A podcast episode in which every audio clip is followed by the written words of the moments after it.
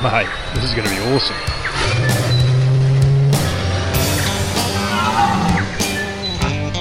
It must have to come down this hill.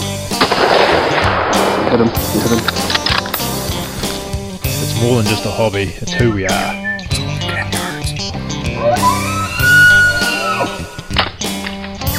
Cracker. That's why we hunt. Welcome to the Educated Hunter Podcast. G'day and welcome to the Educated Hunter. First of all, I'd like to apologise if I sound a little bit dusty this morning. I caught up with a couple of our Ultimate O E graduates who have just got out of the mountains in Canada and they were having a few beers. I made the mistake of trying to keep up with them, and for those of you out there who are pushing through the thirties like I am will understand that we don't bounce back quite as well as we used to. So that explains the slight rasp in my voice. But in terms of this week's podcast, Curran catches up with Shaun Monk. Shaun is a prominent New Zealand hunter. He's got a popular YouTube channel. He is prominent on social media, very active on social media, and hunts, I think, for a lot of the right reasons. So Curran does a really good job at diving into why Shaun hunts, where he gets his motivation from, and some of his philosophies when it comes to mentoring new hunters. It was a conversation that I really enjoyed editing. Um, I learned a lot about Shaun, and I think you guys as an audience will also enjoy it. Without going too much into the conversation itself, we may as well just rip straight into it. I'd like to introduce Shaun Monk and Curran Island. Here I are. I've got, um, here I are. It's really good English to start that off with. Um, but I'm here with Shaun, Shaun Monk, and I'm sure there'll be quite a few of our listeners and people that are new to joining with us that have at least seen Shaun's photos and a few stories on social media in the past, but probably not many actually know Shaun. I've been lucky enough to do a couple of hunts with Shaun, um, all based around pig hunting. Obviously, it's a common interest of us, um, but I know there's a lot more story with Shaun, so I'm glad to have him here for this podcast. Uh, I I feel like the conversation today is going to be slightly lighter than our other podcasts that are recent, um, partly because I think Shaun just shares a passion for getting out there and going hunting. Politics are a part of it, and I'm sure we will touch on things like that, but out and out, I just know that Shaun just likes getting on the hills, resetting for the week ahead of him, and um, getting into it. So we'll get into it. So Shaun, how did... How did you get into hunting? Like, where did it begin for you? Well, I've actually not known anything any different, to be honest, because I started hunting right from the get-go when I was a, a kid, because I was born in an, an area where um, there was a lot of hunting to be done, I, I suppose. I was born in South Westland and uh, raised in the Paringa Valley. Um, some people would probably know the Paringa Valley because it's a reasonably well-known area for red deer, mm-hmm. um, and a lot of people like to tick that valley off as a place they've hunted. Oh, it's iconic, isn't it? Yeah, and um, my uncle farmed the valley, so we had opportunities there, and with a private hut that, that we had in that valley, and I have some really fond memories of my uncle taking me up to that hut and, and doing some red deer hunting with him back in those early days. Also, my grandfather was a, a hardcore hunter. Well, he was a farmer and a hunter. and um, he used to shoot a lot of deer on horseback, and he had a lot of great stories, and I'm not too sure how many of those stories were true, but they were good stories. Yeah, yeah. Don't let, what is it? Don't let the truth get in the way of a good story. Exactly. And they, they were they were kind of hard farming men that, that also included a lot of hunting in their, mm-hmm. their world. And so I guess I just fell into it because of, of those things, and um, not so much that I decided to become a hunter. I yep. think it just happened um, naturally. Followed a natural path. And so, and so you referenced the, your grandfather and uncle. Mm. So they, they're sort of, I guess, hunting mentors from a, an origination point of view?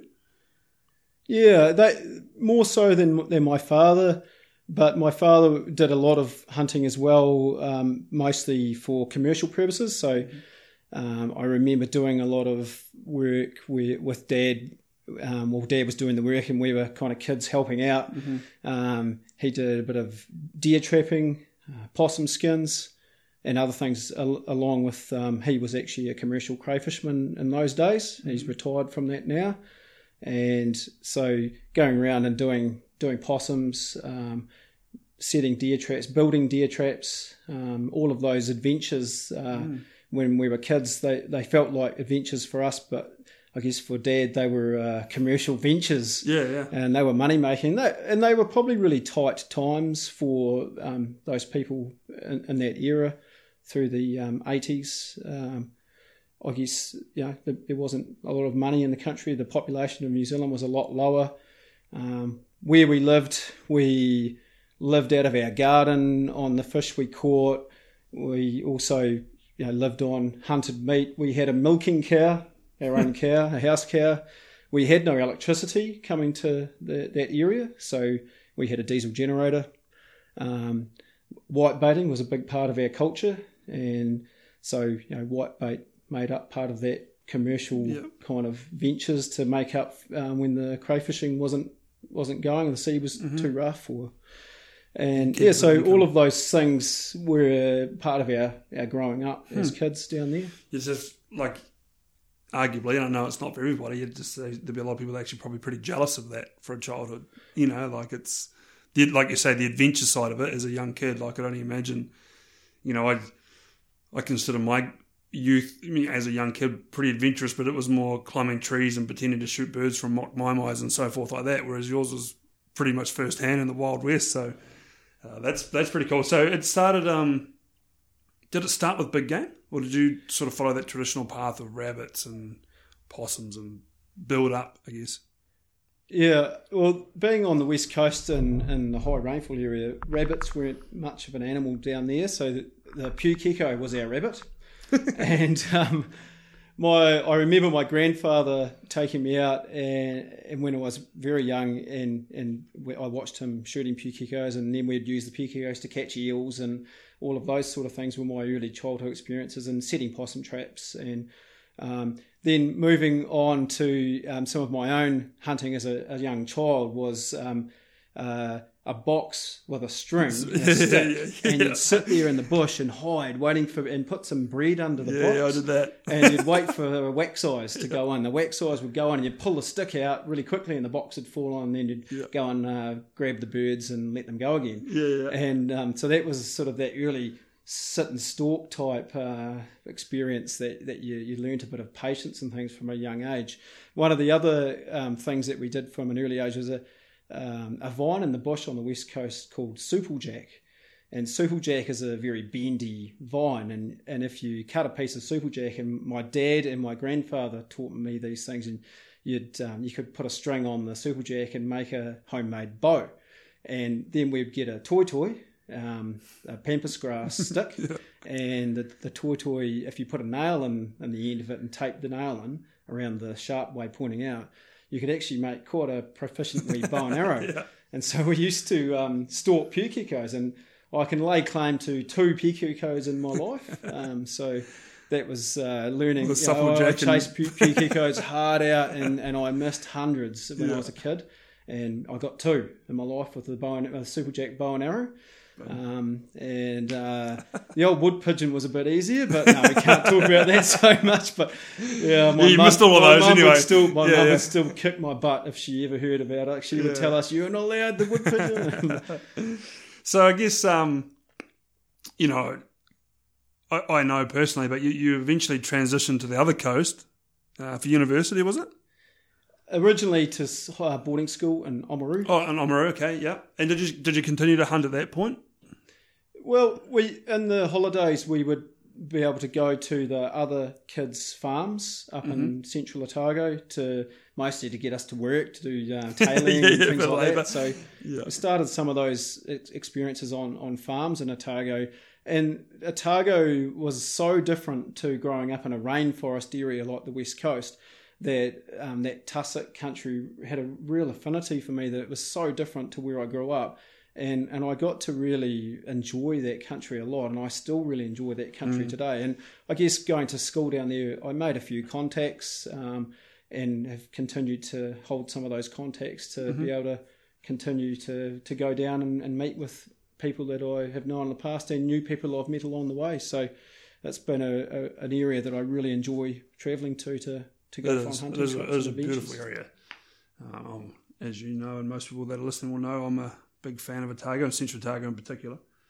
Uh, and so then you transitioned to Lincoln. Is that where you started the pig hunting per term? Well, um, yeah, I went to Lincoln University to do an agricultural science degree, and um, that was uh, an interesting times. It was a much bigger, bigger uh, place than uh, I'd come from, uh, even though there's not many people in that, in that area. It's still It still seemed a lot for me, and yeah. coming from a, a primary school that had nine children, and then oh, probably all varying ages, were they? Yeah, yeah, the yeah. whole school, the yeah. whole school, and and then transitioning to a larger school in, in Oamaru, and then then to uh, university. Um, yeah, I was sort of uh, running rampant, really, but I, it was try and catch me. yeah, yeah. What we we started, and that, and that moves into the period of the probably the early to mid nineties. Mm-hmm. And during that time, you know, we were we were really keen to get out hunting as well as do our rugby and university stuff. And I, um, a friend of mine, Craig Doreen, also went to university with me, and we used to hit the hills as much as we possibly could in the Canterbury area. Mm-hmm. And do you think we could find a deer? It, it was so difficult. And, you know, we did many, many trips. We would find more chamois than we did deer. Mm-hmm. And it was at a time when I think uh, the helicopters had, yeah, had really... The, the venison there. price was yeah. high. Um, the helicopters had done a, a really proficient job yeah. of removing a lot of deer out of the hills. And the the deer numbers were at probably at the lowest that they were since the, the beginning of deer actually ever being in New Zealand. Mm-hmm. Um, and so that period of time... Uh, I guess it was hard for us to, to get a deer, and mm-hmm. you'd do multiple trips before you even saw one. And I tell you, when we were in our twenties, if we saw a deer or, or three deer together, mate, they were they were going down. Yeah, and and we would we would just be Hell into on high water. Yeah, yeah. yeah, and and we were shocking. We we would yeah, if we saw three, we'd shoot three, mm-hmm. and and. We, because we go so so long between drinks at yep. that time, and the helicopters, you know, were still about. Mm. Um, commercial work, uh, commercial people taking mm. deer I, as look, well. I, I still think, and I still think it has its place, and it'll make sense when I get there. But I still think the majority of Kiwis that grow up with the lack of restrictive in the way we hunt, I still think every hunter that's sort of getting blooded in still goes through that period. They might not shoot all three, but they you still have that. And I had it. When you see animals, there's a little bit of bravado that comes with coming home with an animal. So you're, you're quite likely to want to shoot and possibly shoot another one or get really involved in it. And I, I think that's sort of, you know, it's we're lucky to live in an environment that it, that our hunting allows for that. Like overseas, you know, in the places I've worked and stuff, you can't do that regardless. So you get brought up with a different mentality. So they never really get to experience that. But I think it's a really good strength that us as Kiwis can go out, possibly overindulge, and then mature as hunters and slow back and then appreciate watching and then pass our education on a different form. I think I think it's a a very good thing, you know. One thing it taught us was how to field shoot. And and we really learned how to field shoot as opposed to practicing on target. So I've never been a person to practice on targets, and um, we, we learned really good shooting practices. We mm. probably made a lot of mistakes during that time, and Um, you know, things are not always pretty, but we we now, um, the guys that I hunted with in those times, um, all, we all know how to place our shots really well mm. and how to stalk game. Mm-hmm. And I think we learnt it from from being the the, yeah, yeah, the, the way we yeah. were back then. Yeah, no, definitely. I, I think I think hunting is one of the few, you know, sports or hobbies that you only get better by doing it. And, you know, and, and part of that's the, the physicality of it, but also the emotion of it too. Like, you know, you sort of start looking at things differently. Um, and, you know, the first deer I saw, in between shaking and deep breaths, you know, it was still there, thankfully. But now it's a lot more controlled and methodical. And I think that that's just a progression of hunting, isn't it? And, and being a hunter. And it, it's really, it's quite amazing to watch that in a new hunter and a young mm. person, to see the feelings that they're going through, remembering that that's the same feelings that you went through mm-hmm. back then, and how it's changed so much yep. for for yourself. And and at, during that time when deer numbers were really, really low in that nineties period, uh, at university at, at Lincoln, there were a, a few guys that I met up with that came down from the North Island, and um, a couple were from the East Coast area. And these guys were, they were clever guys. They were at university doing degrees. One was a guy called Ivor Yockney, which um, he, he works for Landcare Research these days, and um, another guy, Toby May. And these, these two guys were um, really hard case characters at the time. They were um, they talked like they were Maori people. Yeah, yeah. I'd never met people like this before, being from way down yeah, south, you know. Your little wee and, town. And these guys were so hard case, and the, they were, you know, foreign oh, yeah. accent, and, and and they were oh. we should go out for a pig hunt, hey? And and like, what? Who are these fellas? And I really liked them, and and so they took me out for pig pig hunts. These guys bought pig dogs down from the North Island, and you know they started their own little breeding programs down here while they're at university with pig dogs. And I, I went out hunting with them, and you know we'd spend we'd spend you know, days looking for a deer, and you'd go on these pig hunting trips, and within an hour, you'd have three pigs. Mm-hmm. And it was just so exciting because you would get something. Adrenaline was high. And and there was always another pig. And it was, you know, you'd, you'd go back with a, a few animals and, mm-hmm. and have something to, you know, to share around the university where you're flat and have some meat. And yeah, it's built the student flat. Way yeah. more way more productive than, than the deer hunting was yeah. at that time. Return on investment was high, yeah. Yeah, yeah. And, and I guess um, that having a... the dog's uh, sniffing the air and then suddenly taking off into the bush and you're wondering what the hell is going to happen next. That was the buzz of that. And, and then hearing a bail and running mm-hmm. down to running down through really rubbish country to get there. And yeah, yeah. It's for whatever reason, you don't seem to appreciate how rubbish it is until you've actually got to the pig and then it's like, oh, heifers. yeah, and then the trick is to forget how rubbish it was for next time. Yeah, yeah, yeah, yeah, yeah. Try and pass that mentor off to somebody else. Yeah, and, and those guys, those guys, they obviously thought I was, um, I was, I'd usually beat them to the pig, so they thought I was running pretty hard, and um, eventually they decided to uh, throw a pup my way, and I was playing uh, rugby at the time and having some, you know, a few drinks after the rugby and things, yeah, and I didn't well, think, I didn't think I was. Um, you know, responsible enough to have a pig dog.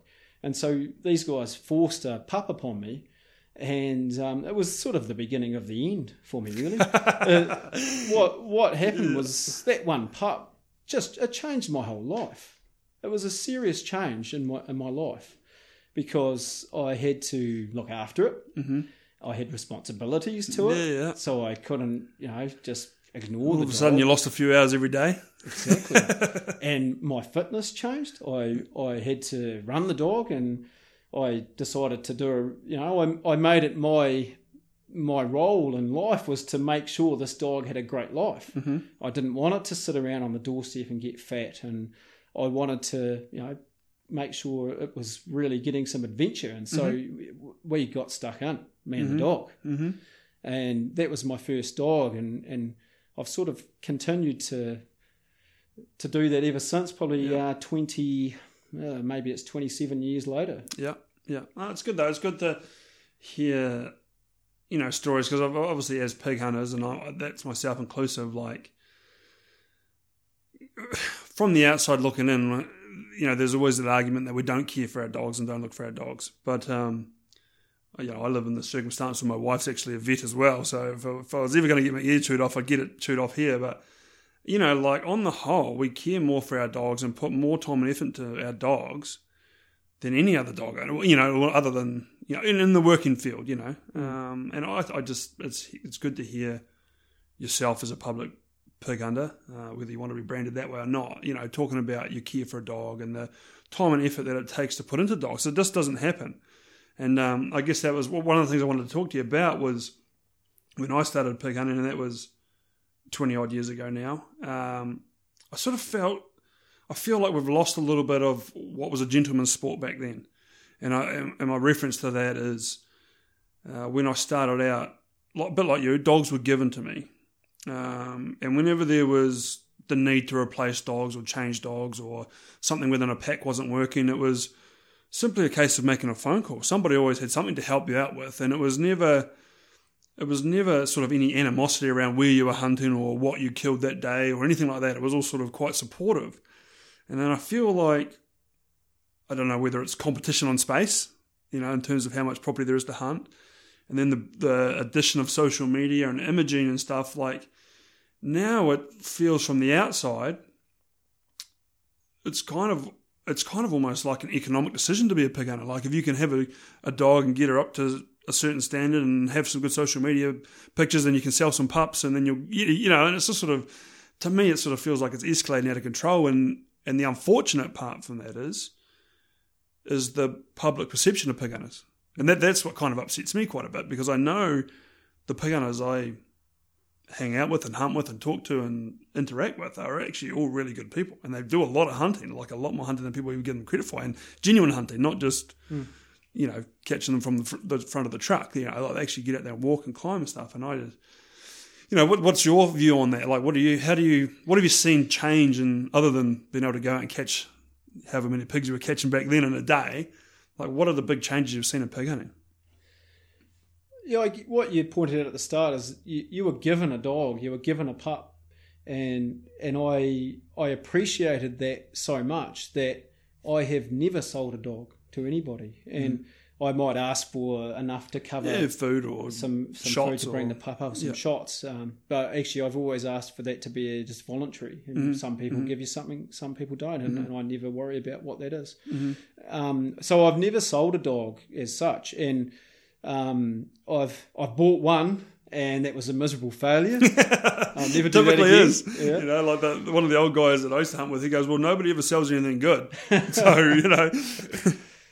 oh, I, I was under no impression that it was going to be great, but I thought I could I could do a good job with this mm-hmm. particular dog. It was just a case that the guy had too many, and I yep. wanted to help this dog out, and it, it didn't work out. Yeah. And I I think um, I've. I've kept myself a little bit buffered from that dog trading kind of stuff. I, I've never got very into it, mm-hmm. and and I'm I've I've just kept clear of it because it doesn't sit that well with me. Yep. Um, I know though they're a working animal to some people, and and that's um, that's nice that they have a value to those people, mm-hmm. but to me their their value is different. Mm-hmm. It's not a monetary value for me. It's and.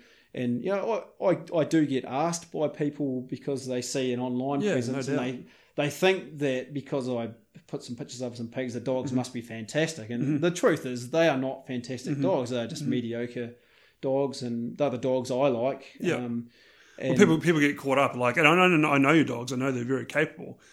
But as you are a genuine hunter, I know that you'll have no problem to be saying this. You don't put up the films of all the walks that don't go so well and don't be so successful. You know what I mean? Like it's exactly it's, it, it's part it's of the fair, bigger picture. The yeah. the videos that you show and the pictures, it's all the fair weather hunting. yeah, yeah, it really yeah. is, because yeah. when you're having a, a really bad day, you just don't bother pulling the camera out. Yeah. And um, yeah. if it's wet and, or um, you know you're not catching. And yeah, yeah, yeah. Those, and you don't catch every day. You don't always catch the good boars. Like it's. Those things just aren't shown. So, yeah, it's it's a little bit of fair weather hunting shown on videos for sure. Um, I guess also the changes in tracking gear. When I started out, I had no tracking gear at all, and the type of dogs that we had then have changed a little bit. I've mm. always I've always bred from the, that original dog that I got given is actually the basis of all my dogs today. Really? So That's that cool. same dog is is the one that um, has is the you know, the great grandma of the pups I run today. Yeah, the current, yeah. Um, she was relatively short legged and turned out on the shoulder and, mm-hmm. and a bit harder and, mm-hmm. and a holding style dog. Yep. Um, short range, and mm-hmm. I, over time they have evolved into a much longer legged, mm-hmm. faster, leaner, um, bailing type dog. Yep. And well, yeah, partly and partly.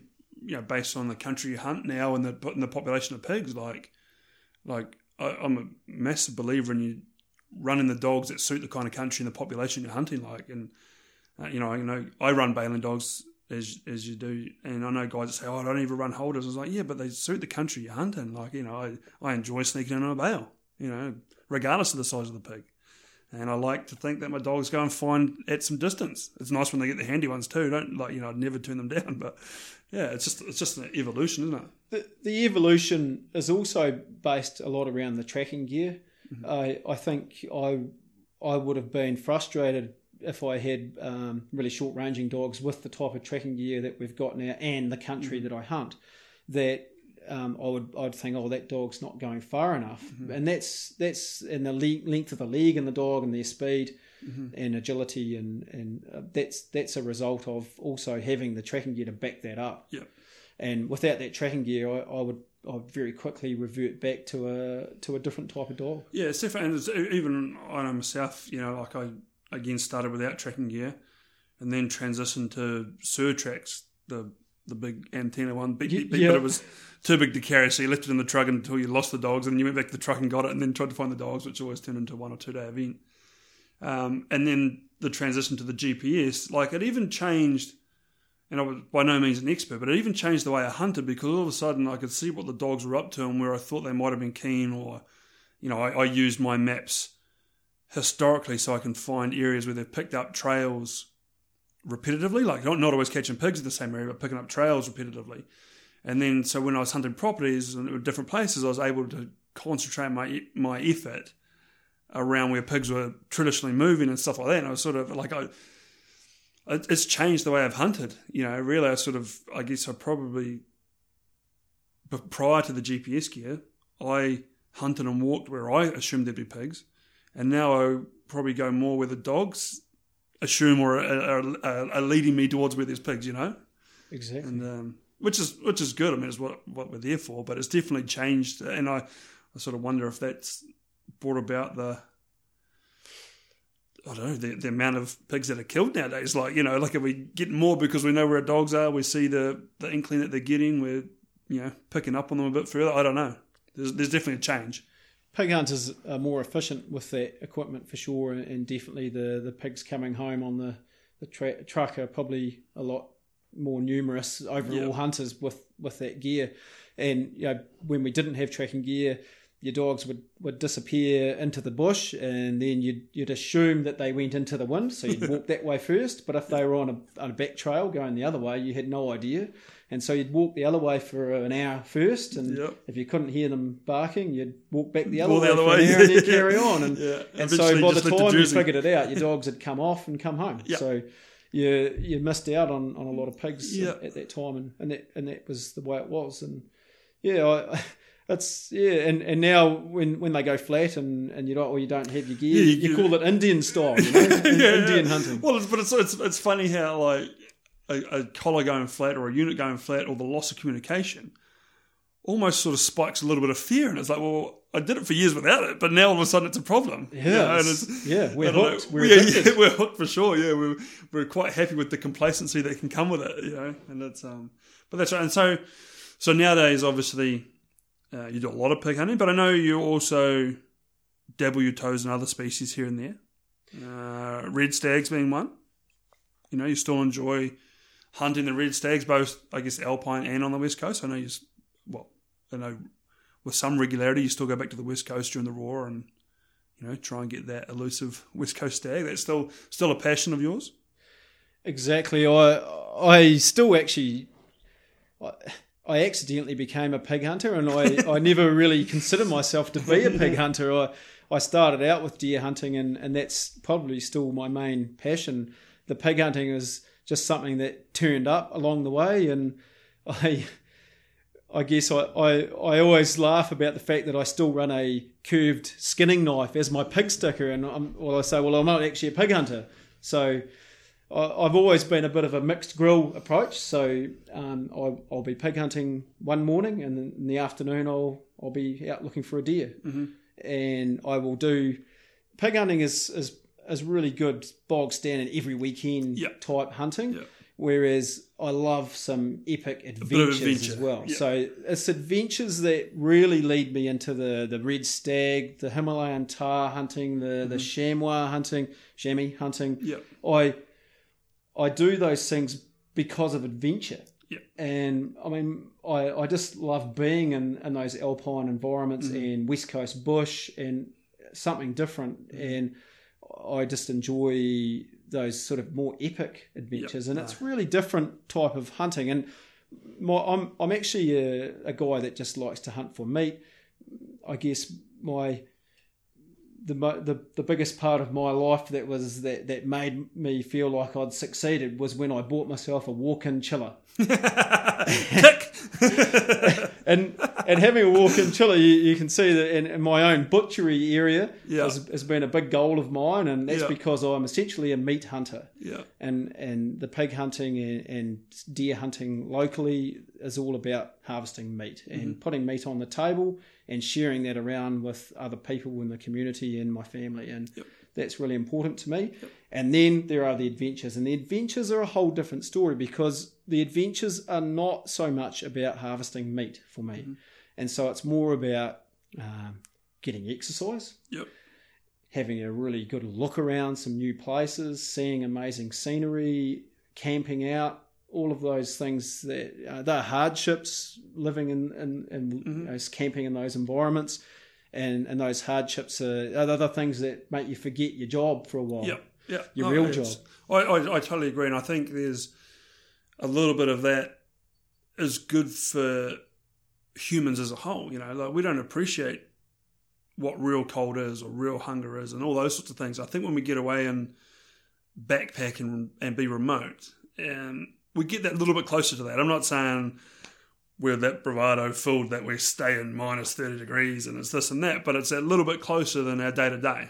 You can't just have another music bar because you only got what you carry on your back, and you know, and you've basically got to stay dry because being wet will add to you being cold, and you know there's repercussions with that. And I just think all those sort of things are really good life skills that us hunters, you know, are fortunate enough to be involved in. There's a lot of population out there that don't probably appreciate that sort of stuff, you know. And I, I, I'm all for it. I'm a bit like yourself. I before my pig hunting, I hunted any species, like I was up for any sort of challenge. And then when the dogs came along, not only was it instant impact, like it was exciting, it was adrenaline, but then my responsibility to the dogs took over. So it wasn't a case of still being able to do everything because the dogs needed to run. Mm. So they sort of became priority.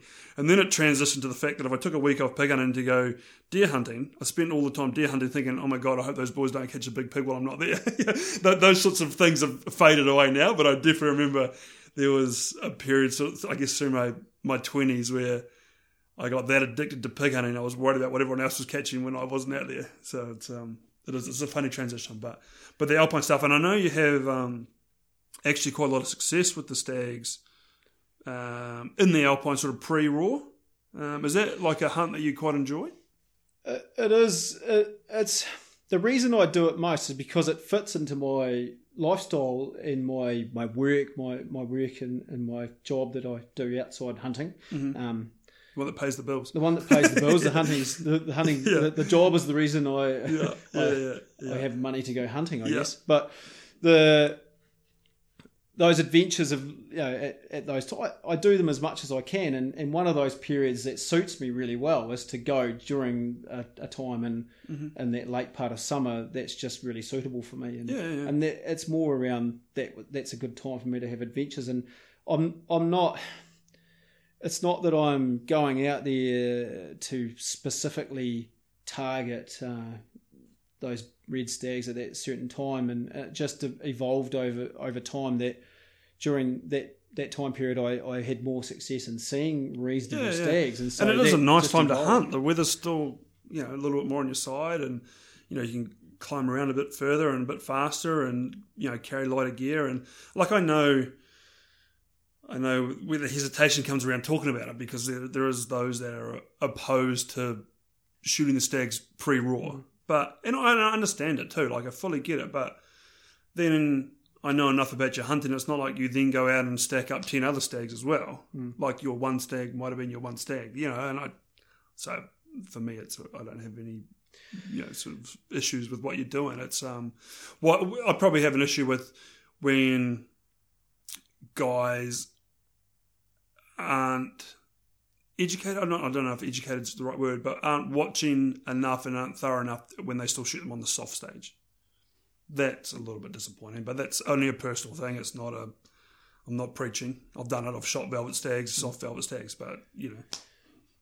It, for me personally, I, I, I really don't mind, because I, I think those guys, if they're younger guys that haven't been in the sport so long, and or in the sport and the lifestyle of hunting so yep. long, that that's the opportunity they saw, and, and that's the opportunity yep. they took, and you know they can probably get that, a velvet stag mounted and be very, very proud and happy of that. Mm-hmm. And so it's not for, for me to say to judge that someone can or can't do that. The opportunities here in New Zealand are, are so broad that there's no one saying this mm. is what you should and shouldn't do. And um, people do say that, um, but it's it's really you, everyone's ethics develop over time, and I guess there are mentoring opportunities where people can help to say to some some people, well, mm-hmm. this is what I like to do. Yeah, yeah, exactly. Maybe that's the way you could think as well.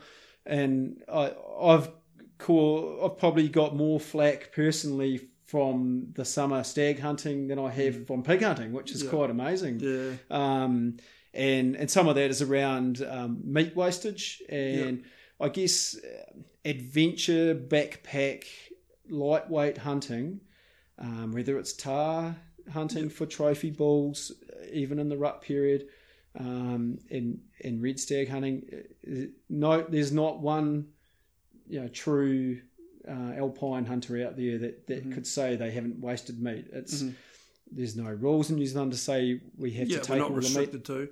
To. Like, it's, and, yeah, it's, and and I, I don't like doing it, but if I'm going to walk around the mountains for for since since I've been a child and mm-hmm. and mm-hmm. and I've I've been doing a lot and seen a lot of animals, and I have not shot many great stags or mm-hmm. that I believe are great stags. If I see something and not, that's a really good looking animal, man, I'm going to take that opportunity, and mm. no one, no one's going to take that mm. away from me. Just well, that's because, the hunter in you. That's, yeah, yeah, that's, yeah. yeah I, and and that's those opportunities I, I have taken, but I, I have been careful about um, about taking them when they are definitely hard, mm-hmm. um, and I guess I have some responsibility in promotion of, of that kind of hunting as well, just through. Showing Social videos media. That were successful yep. in that kind of hunting, and, and people have, have probably seen that and been excited, and, and young guys, and but that's that's all part of promoting the sport mm-hmm. and and getting people out there. If it, mm-hmm. if it's exciting and gets people on the hills, it's all good. It is a good thing, and that, and, and I we we you know we advocate for that. Like, we're at a point now where hunters need to accept other forms of hunting and other hunters' ethics, and morals, and so forth, and. And like within reason, obviously we don't, you know, I'm not saying support the really bad stuff, but we, we as hunters need to encourage other hunting. You know, that's, you know, we're wrong if we think we should fight amongst ourselves.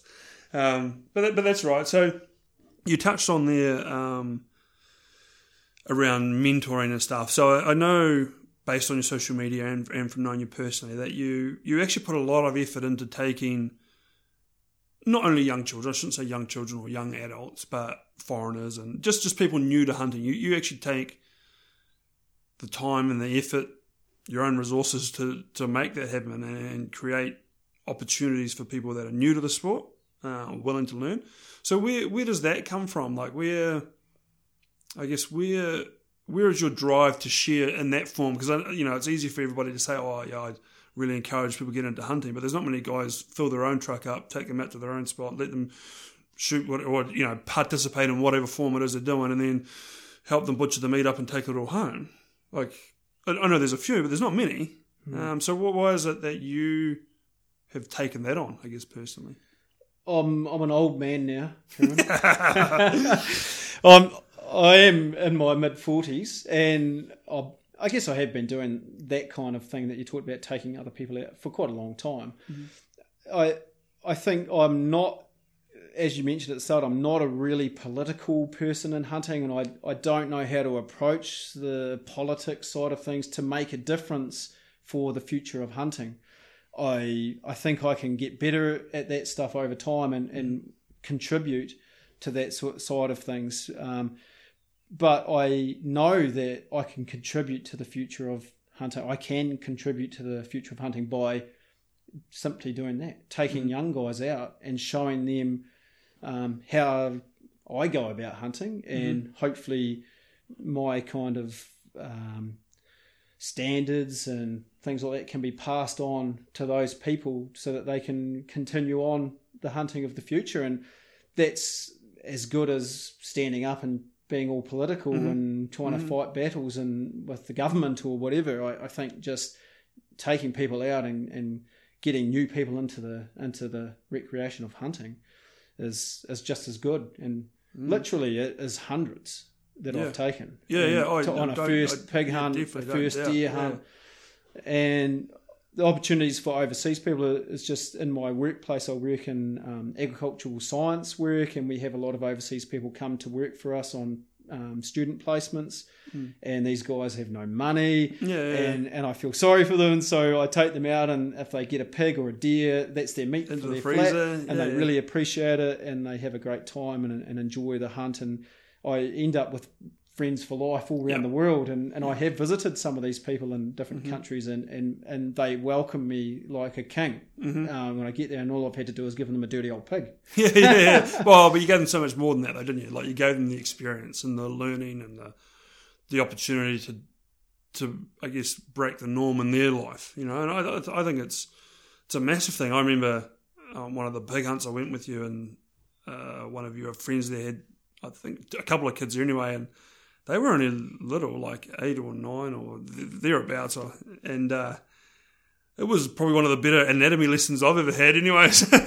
and uh, but just to see these little kids like get their hands involved and point out different bits and and have turns at carrying, and, and even one of the kids I remember didn't have a turn at carrying because he didn't want to, and I was like, well, that's good, there's a lesson in that too, you know. And I just think there was so much lesson in there, and you know, we live in a in a day and age where there's less physical activity. I mean, there's there is still sport. I don't, I, you know, I'm definitely not knocking that. But there's less physical activity to the point of exertion, which I think is pig hunting, but hunting in particular is um, something that's really good for that. Like I, I've been living in a good paddock since I had my daughter, and I went for a couple of pig hunts the other day. And whilst I've been biking to keep my dogs fit, I haven't actually been getting to that point of exertion. And then when the dogs were bailing, I got to that point of exit pretty quick. but, um, you know, and that's the kind of thing, you know, I think it's a good thing that we get young kids out there to experience the wilderness, to experience nature, to, like I touched on, get get really cold, get hungry and appreciate the little bit of food they've got. Um, be quiet when they need to sneak. Be, I don't know, tasteful with their feet. Like, all the little bits, like, they really matter. And I think we're missing that, and we're getting further and further away from that being the norm. What do you think about that sort of stuff? Yeah, I think you touch on a, a really good point about the exertion, and um, it, it it takes a lot to get some young kids to be willing to go and do something. Um, people are, are not as involved in lots of activities that I reckon we used to be as kids, mm. and uh, like likes of pig hunting probably resonates with some people that are probably from the less wealthy yep. parts of the community as well, and and those guys are, as as we probably see in statistics, are more likely to have the opportunities to be obese, and, yep. and so something like pig hunting for a young guy in particular, mm-hmm. a, a kid, it's something that excites them mm-hmm. and gets them out into the bush and wants to go with old uncle so-and-so. Yeah, yeah. To, wants to have to try and keep and up. Be, and be keeping up and getting there yeah. and, and getting to the pig and, and getting excited about that stuff. And it's it's it's it's a, and you have to get up really early in the morning. Mm-hmm. You can't stay up all night drinking. Mm-hmm. If you do, you're going to get really tired yeah, and you learn yeah, that pretty yeah. quick. And uncle's going to give you a carry the next day for sure. Yeah. And so, so it's it's uh, the the end result of, you know, going out and, and chasing some dogs and pigs around the hill is that's that's from uh, a desire from that's been put into some young guys in particular that that otherwise would probably not be up to much. Mm-hmm, mm-hmm, and mm-hmm. so, I think it's a really important thing for the health of the nation to yep. have opportunities like that. You know, all sorts of outdoor adventure opportunities that yep. New Zealand's really good at in the past. We have, we have a, yeah, an amazing facility in the country that we are, um, and it's just a shame that we're not using it. And I've, I've made reference uh, in an earlier podcast that it worries me that we're potentially one generation away from not knowing how to camp, and that sounds like a really big claim. But I've got friends my age that have never camped, and they've now got children almost about at high school age. So if this family doesn't camp, and then that generation now that's entering high school doesn't camp, granddad and grandma eventually pass on. Like, like who reinvents that wheel? Mm. And that, that worries me. And, and it's, it's just, a, I guess, going a little bit further on the, what we're talking about. But the other the other aspect to not only the uh, the physical well-being, like the emotional well-being of having something that excites you, something that's rewarding, something that is challenging. Like, you know, it's good to be challenged. Like, you know, we live in, in you know, an amazingly beautiful country, and we've got massively high suicidal rates. Mm. Um, in a lot of rural towns mm. that actually have a lot of close proximity or access to hunting, you know, and it, it is it is a tool we're not really advocating or using enough, you know, to get people out there and get them in the environment and get them, I don't know, away from the social pressures of perhaps having to have a drink, like you say, or having to stay out and be cool or whatever. Like, you know, um, you know, I, I definitely think there's a a vacant space within ourselves as hunters in New Zealand, and you're you're filling it yourself, but to be sharing more with the youth and, and getting more youth out there. You know, there'll be a spin-off in the positive for hunting as well, but the the initial benefit is going to go directly to the young person we take out or share with. Mm-hmm. You know, and it goes right through to when you help them um, not only gut and carry an animal out, but then the butchery side of it, and then making that into meat, and then mm. giving them that meat to take back to their, their mum and dad or their uncles or mm-hmm. their family, and and that sense of pride to, to get that meat on the table in their homes, and, and mm-hmm. their family go, oh, this is really beautiful meat, and, mm-hmm. and that whole side of it becomes a, you know, it's a full circle. Yeah. And it's just a really nice part to be involved with. And I think there are another... There is a little bit of greed in taking young people out and, and new people out for me personally, mm-hmm. in that I've, I have hunted a lot over the years. And, and so, like you said earlier, you had that excitement about shooting a deer. Well, mm-hmm. that's kind of died away a, a lot. Mm-hmm. And you shoot a deer because you want some meat, and yep. you shoot it and it dies, and you carry it out and you sweat and you go home. yeah. And, and when you take a new person out, you see there the, the, the fear and the, the, the nervousness around yeah. taking a shot. You see the emotion and mm-hmm. um, all of all of that stuff that they're going through. And then when, when they succeed, you see their massive smile on their face. And, mm-hmm. and for me, that gives me pleasure yeah. to see. And so there's a little bit of that kind of greed for me. Yeah, I'm, I'm living, reliving my moments that yeah, I had yeah. years ago through these these new people going out. And Uh, yeah. It's it's a really great experience to to share that stuff and see mm. see what they go through that, that I remember from a long time ago. Yeah, yeah, oh, it, it is. It's a it's a fantastic thing. It's, you know, it's it's the main. It's it's the reason, like with my guiding and whatnot that I've done, you know, in the past. So that was that was what I got out of that. You know, it, you know, like when you're guiding, you're you're not shooting anything. You mm. know, you're you're always sharing it with somebody, and I know arguably. Some people probably deserved it more than others, but definitely like sharing with young people and new new hunters, um, and they definitely they gain a lot of appreciation for the respect that we actually have on the animal. Um, I actually had a conversation with a person in Australia today. This has gone a little bit off topic, but it'll come back around. Um, and they uh, they've made the decision to go vegetarian, uh, well actually vegan, and basically he. He, he put a post out on social media to say, what is with all the the angst or the hating against vegan and vegetarianism? And I I actually put up there and I was like, well, the, I don't have a, any problem with it. Um, and, and in part, I agree with some of the values you base the decisions on around sustainability and so forth. What the, the anger or the angst I feel as a hunter is, I, I feel that much pressure to be ashamed of what I'm doing that the non-hunting community or the non-meat-eating community don't actually get to see that I live actually under pretty similar sustainability mindset. I just do it on a different method. And uh, I, I like I, I, and I love sharing that with new hunters, even if it's not in the field, like just being able to communicate that with them. Like, hey, I'm not a ruthless killer. I don't kill everything, and I don't just kick it down the hill. Like I make a selection on it, and I utilise it, and I use it with my family, and I share it. And I think it's... you know, good life skill. You know, you shouldn't, we shouldn't grow up believing that meat comes in a plastic form and a plastic wrapper, and you know, we should, you shouldn't be able to just buy it on special. Like that, that shouldn't be our perception of meat. Hmm. Well, I'm, I'm in a lucky position to be a a grain and seed producing guy, which so I, I actually grow crops and seeds mm. as my job, as part of my job, developing new crops. So I, I get to grow crops, right? I also get to um, hunt. I have a lifestyle block farm as well. Mm. So I, I know that I can go out there and grab a, a lamb from mm. my, my lifestyle property and put it in my freezer and enjoy it. Um, and I know I, if I shoot a deer, I've, I've killed a deer and I put it in my freezer and enjoy mm. it.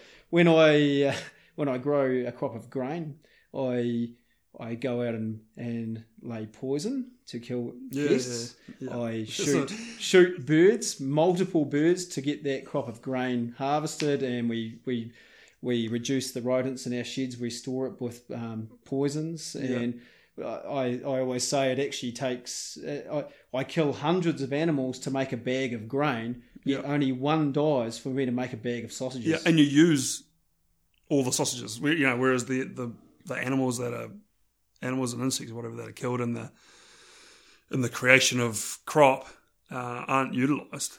Like it's their bykill, not resource. You know what I mean? Like, but that, that's a big so topic. Just, so just to be cheeky, so just to be cheeky about it, a, uh, a harvesting a deer out of the, the hills is more vegan than uh, eating grain. I, I, I, yeah, I would advocate for that for sure, and and that, that's where I, you know, my comment around my my mindset around sustainability, I believe, is as moral, if not more moral, than what they believe, not what they actually do, but what they believe, because that's where it sort of sits.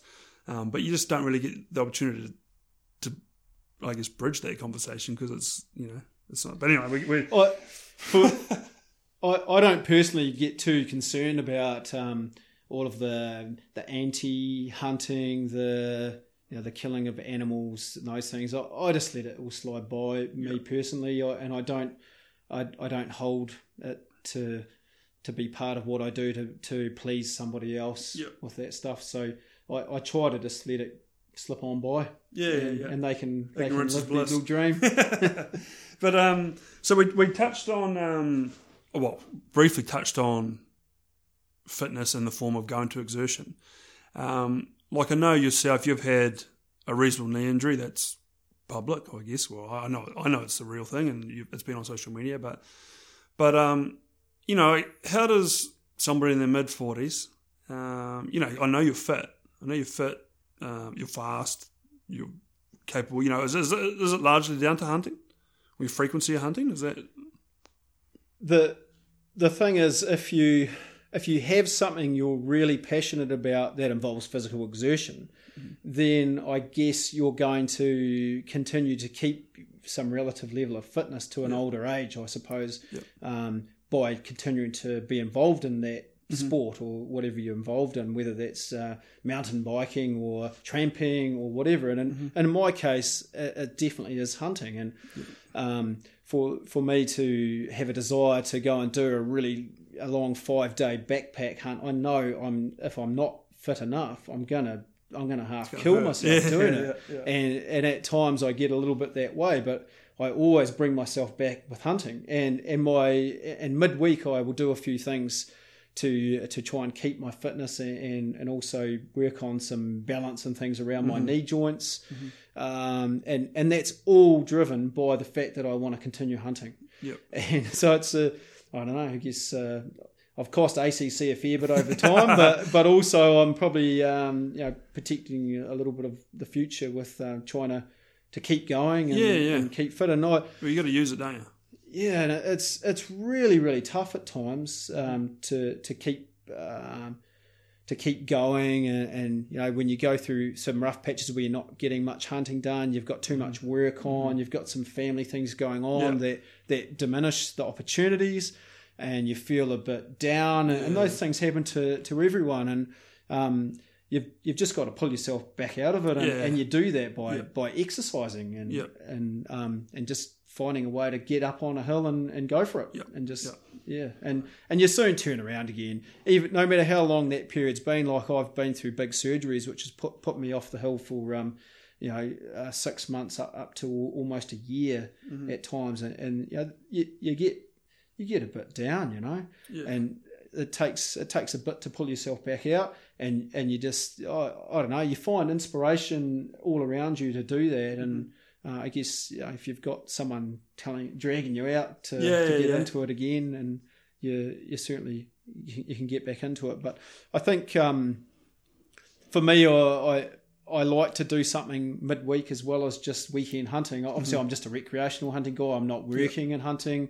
So, you know, if I just did hunting in the weekends yeah. and, and left it there... You just hurt every that, weekend. You just hurt every weekend. Yeah, yeah. It's, it's, it's, yeah, it's less painful if you can fit a couple of days in the week to run your dogs with a bicycle or yeah. or do some kind of exercises that, um, you know, that, that just keep your uh, joints mm-hmm. moving. Mm-hmm.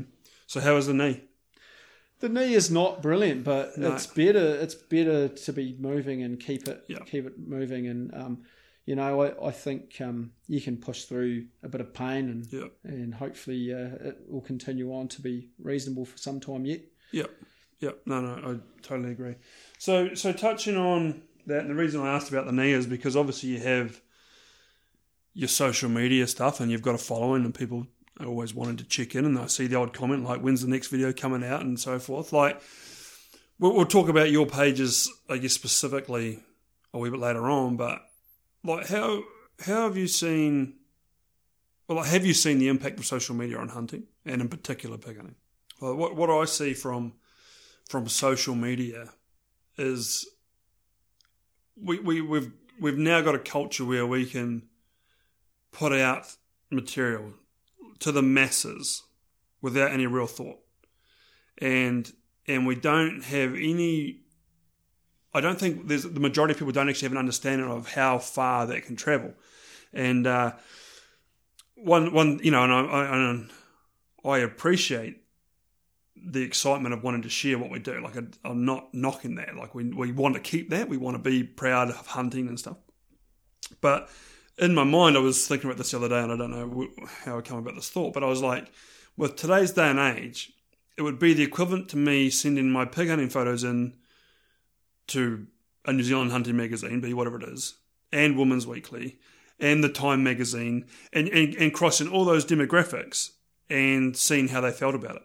And and when once I put it in, that in my head, I was like, ooh, maybe I should be a wee bit more tasteful with what it is I put out there, because if one magazine was all hunters and they were all for it, but then the other three or four or however many magazines were non-hunters, that what they're seeing is very vast from what I'm trying to portray. And I, I guess that's that's where social media sits with me. Like, I, I think it's a great thing. We need to be proud of what we're doing. We need to be sharing it with those that don't understand hunting and are uninformed, but we need to take the editorial role with that. Like, we need to make sure the picture is tasteful and respectful and actually tells a little story about what it is we have done and the way we're feeling at that time. Um, and th- that's my thought. I don't know how you, you feel about it. Yeah, it's it's been an interesting pro- progression. I, I guess I've I've probably came through the time when YouTube's kind of really just started getting kicked in in New, in New Zealand anyway.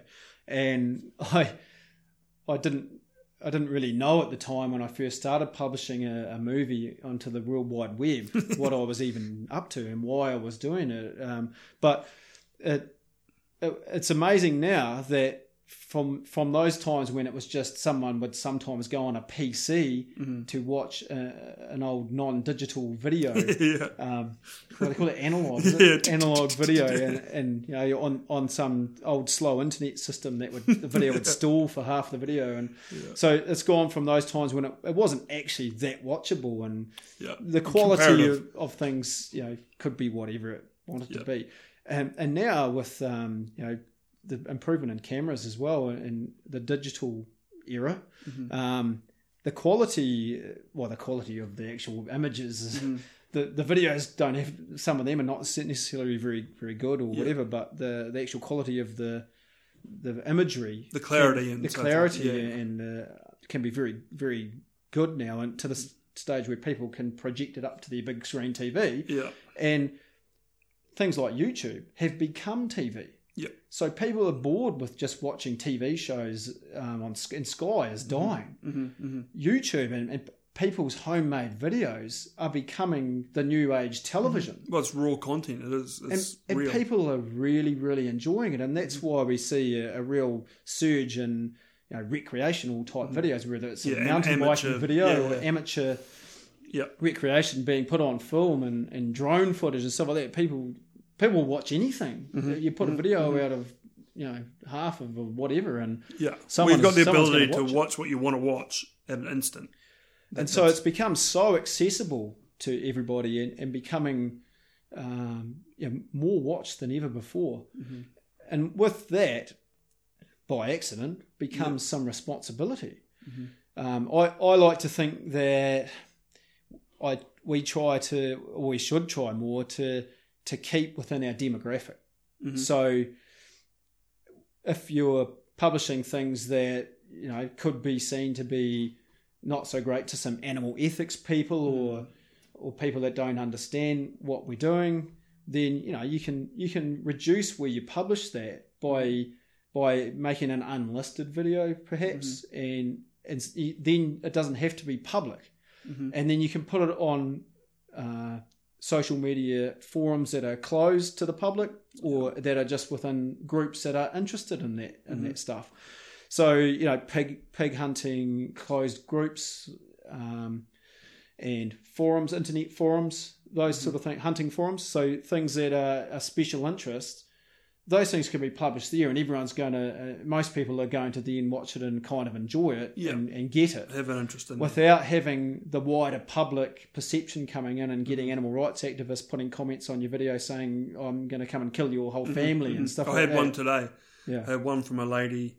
Um, anyways, and it was of a picture of a moose, and our comment was, you know, great moose, you know, happy client, two days to get the meat out. Like, you know, it sort of gave a quick description of what it was, and basically she said, um, we as humans are the real pests, perhaps we should be shooting each other.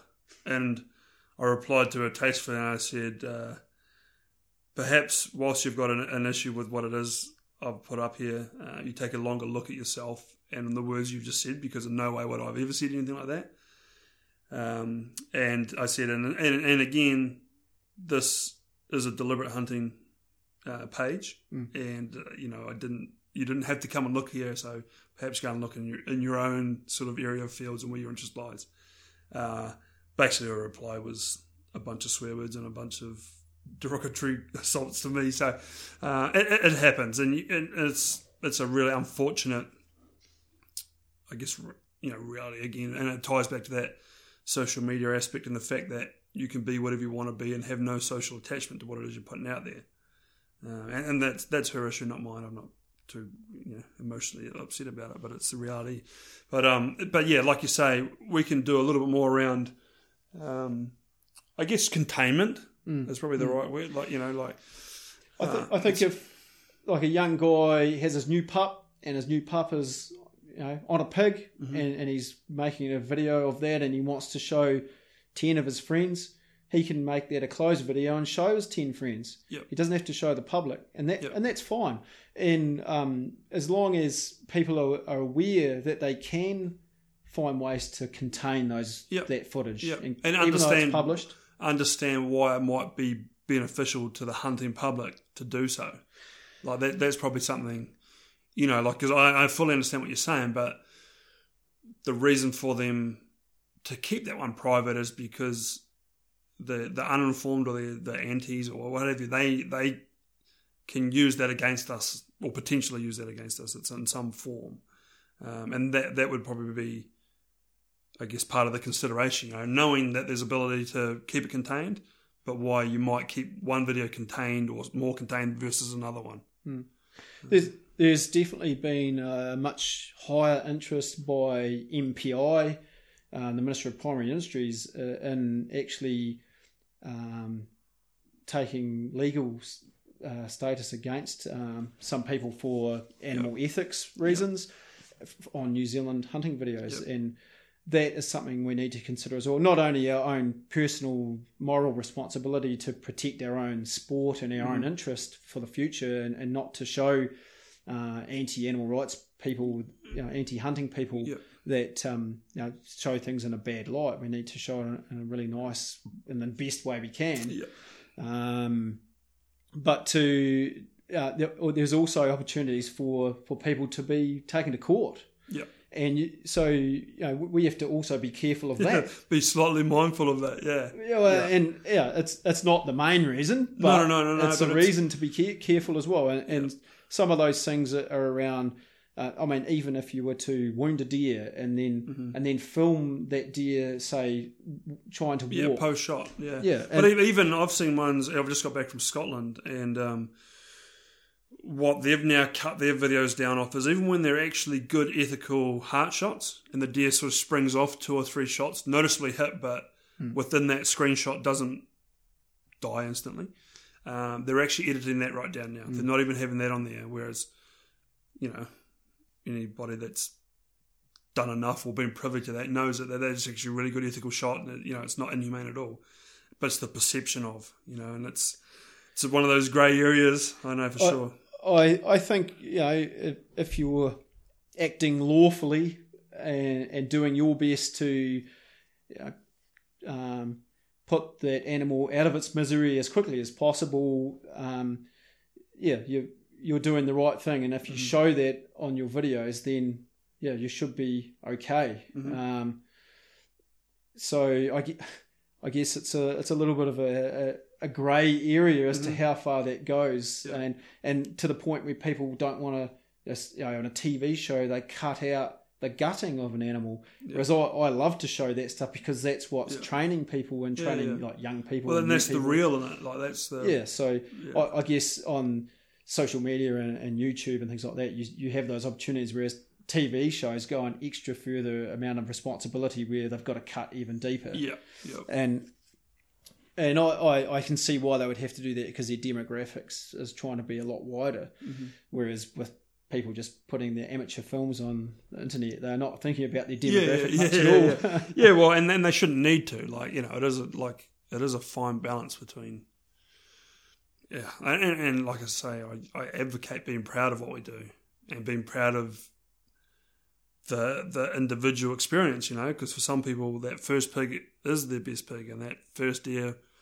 Ideally shot very well, but maybe sometimes not. That's the reality. It's still maybe their first year. Like, you know, like there's, it's a, it's a tough one. But then, so shift, shifting the, the talk around social media, like you, you, you, you publish articles and video often with, well, with reasonably regular. Mm. Um, like what, what is your ambition with that? Or what is your, why, Why do you take the time and effort to do that? It it is a lot of time and, and effort, and it really is just because I enjoy it, mm-hmm. and it's really not much more than that. Mm-hmm. Um, I have, as people have probably, some people have been aware of, I've tried to enter in some sort of commercial activities around that to try and bring in something for, yeah, for that effort. Yeah, justify the time. Um, and I tell you, that's the, one of the toughest things you could ever yeah. try and do. And and everyone in, in New Zealand that's had a go at that sort of thing knows that, that it's yeah. really tough in this country particularly. Yeah. Um, just we're just too small a country to really be able to create big advertising platforms yeah. through yeah. through that kind, those kind of channels. And um, it's it's that so that's been really not so rewarding, I guess. Yeah. But um, and people will, you know, sponsors could give you um, equipment and jackets and things like that, but at the end of the day, that doesn't pay a mortgage. It doesn't pay a mortgage. They're nice perks, but they don't, yeah. They and they're perks. And, and, you know, for young guys, they see uh, you might have a, a perk or two, and, mm-hmm. and that's exciting, and they want to get into it because they see those perks as important things, but yeah. and that's really cool. Um, but as time goes on, you, you sort of you get over that stuff yeah, a wee bit. Yeah, and but for me, I'm lucky because that wasn't my driver, and mm-hmm. it never really has been. And I started out with um, doing uh, filming from uh, quite a, a long time ago, you know, twenty odd years ago. I'd drag a video camera out, and um, you could you had tapes, and you'd, yeah. you'd make it, you'd, and then yeah. I'd get on an old huckery computer and roughly edit these things up, and eventually we were on compact discs and And I would give the tapes and compact discs to my friends who had children, mm-hmm. and they would watch, the, the children would sit, and, and they said, you know, they could buy as many Wiggles videos as they wanted, but they would watch these hunting videos yeah. over and over and over. And then these parents would say, oh, you give us some more, yeah, the, the yeah. kids want the next series. And, and yeah. it really was just about that. And and then when when, when I noticed YouTube, I, I YouTube had probably been around for a long time, but I realised that, oh, actually, I could just put it on there and send them these guys the a link. Yeah. And, you know, some of my friends didn't even know what an email was back then, but now that that's that network, and you know, you've got Facebook and social media, and yeah. even some of the old boys are on that stuff. You can send a link to somebody, and their kids can watch it on their big screen T V at mm-hmm. home just the same. And it, it just really developed from that, and, and it really hasn't been a lot more than that, and, and just yeah. that. Um, some good. people took an interest, and, and particularly young people have mm. taken a real interest. Say, it, it almost, like the way you're wording it, almost feels like a, an add-on to the conversation we had earlier about you sharing hunting with young, you know, younger people on the field. This is kind of like your add-on just to spread the masses a little bit further, you know. I guess I'm always fairly mindful that young people are, are really hanging on your every word, because. Mm. I, I sometimes meet up with these young guys that come up and, and want to talk about it, and, and they they have remembered every word yeah. you've said, and yeah. then you, it really hits home that, yeah. oh, I better watch what I say. And so yeah. I try to minimise just swearing yeah. and, and gore and things because yeah. because of that. And oh, the young the younger generations, you know, are actually really amazing at remembering, like, as a skill set. I have it. Just with likes of Ultimate O E, like I'll be at a, a booth or something, and like this thirteen, twelve, thirteen year old will come and talk to me, and then they'll come back five years later and they'll be like, oh, I spoke to you when I was thirteen. I'm, you know, I've got that look on my face where I'm like, oh yes, I remember, but I've got no idea at all. Like, you know, it's just, it is that they're they're they're really good like that. But that that's that is a good, you know, like it like the, the moral aspect of why you were doing it. Like, I like that. I think it's a really good thing. And I, I was actually very similar, you know, back when I used to film. I remember all my cousins spending essentially their summer holidays in Alexandria when it was thirty degrees inside watching pig hunting videos, which is probably a little bit counter counterproductive compared, you know, compared to getting outside and swimming and whatnot. But um, just hours and hours. And when I think back to what it was, it was literally hours and hours of dogs barking. It was just bailing pigs, and, and you know, the pigs were comfortable and the dogs were comfortable, so I just filmed them, I, you know, for hours. It was just, I could, I don't think I could watch it now, but th- back then it was, it was everything. And you know, and like, like I say, my little cousins just watched it and watched it and watched it. Um, so, and, and I guess that's why, because you you've got those people that are, are you, you think, well, these guys are sort of new to it and maybe learning, and so I've kind of sometimes added that kind of focus, you know, a little bit of kind of teaching in yep. there or something. Yep. Yeah, there's and definitely some educational aspects to your film, or your, you know, your video, but even firsthand when I've been on hunts with you and the kids have been there, there's definitely educational aspects to what you do, one hundred percent, no mm. doubt in that. It's all by accident, but... No, no, it's good. It's good. it's, it's it's what we need. Um, so I guess, I guess to step away from that and go straight back into the hunting stuff, do you have... Now, with with the amount of hunting you've done, um, and, and I guess the experiences you've had, like, do you have any ambitions? Like, is there still something you're you, you're hoping to achieve? Is there a species? Is there a type of hunt? Is there, like, do you have anything that is still uh, still yet to be achieved, I guess, in, in Shaun's hunting? I don't have major aspirations for trophy hunting, like a, a species that I want to get a greater and better mm-hmm. tar or chamois or, or red stag or boar. I, I don't really have that in me so much. I'm not saying I won't take that opportunity if yeah. I see it, if yep. I see a, a bigger beast than I've seen before. And yep. I, I've been on a lot of tar hunts lately where I haven't, haven't pulled the trigger mm-hmm. because, you know, I, my... my standards are a lot higher than they used to be, yep. and, and it's the same with red stags and, and chamois. Mm-hmm. I'm, I'm more interested in, in just being there and enjoying the adventure, and, and if the chance comes to uh, to take an opportunity like that, I'll, I'll have a go, but mm-hmm. I, it's not something I'm specifically looking for. Mm-hmm. Um, I, I think I'm... I'm I am really interested in, in now the future of hunting, and, and I... I've never really known how to approach it much, and I, I recently, in, in all my hunting time, I, I've never been a member of a club or an affiliated with anything, and I, I, I haven't really known what I could do to give something back to hunting um, that's been so good for me, mm-hmm. uh, apart from taking young people out. And so uh, I recently joined the New Zealand Deerstalkers Association. It was something that I never thought I would do. Um, it's it's a, an organisation that I guess has, has had some some history that that wasn't uh, didn't sing. It didn't really resonate with me very well. I, I, I, there was no problems, but I just it just didn't have a calling for me to be of yep. any benefit to my life or whatever. But now I can see that um, it's one of the only channels that I can take to, you know, give something back and formally to formally mm-hmm. have a way to, you know, provide some funding mm-hmm. to help support um, the hunters' cause and, and, and fight for hunters' rights in, in a political way. Um, there's really not much else going on, and, and the, the N Z D A I know supports the Game Animal Council, who do sit in Parliament, and, and so if you want to fight a battle for the future of hunting, you've really got to fight it from the inside. It's no good. It's no you've good got to, battling it. Yeah, from, maybe not the inside, but you've got to sit in a comparative seat, don't you? Like you've got to look across the table at them to yeah, really have yeah. that say. And and I think. Um, The N Z D A to me seems to be changing just in recent times, and you know I've seen a bit more activity on social media and, and trying to engage with a new group of people, and, and that's really, I, I really like that to see that happening, and I think they're all also um, showing what they are doing for hunting, and and I didn't know some of these things, and and now that I'm seeing that, my eyes are a bit more opened. Yeah, I, a bit more appreciation. I have an appreciation for that, and, and see that that they're. There aren't that many options for hunters as a group to um, be combining united. Their efforts yeah. and united, and because hunters have not been very united historically, not not at all.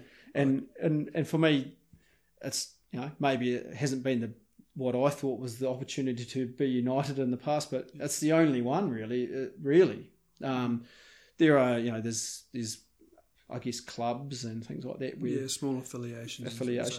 And so forth. Um, And yeah, so yeah, I, I recently joined the N Z D A just to, you know, hopefully to start the process of giving something back, and um, with my own hunting aspirations, um, I don't know. I I think it's more about my own um, my fitness and, and keeping keeping as young as I can yeah, for as yeah. long as I can. How long can you keep that energizer battery going for? Yeah, yeah, yeah. yeah. And that, that's a good way to be. Um, you know, like I, I have.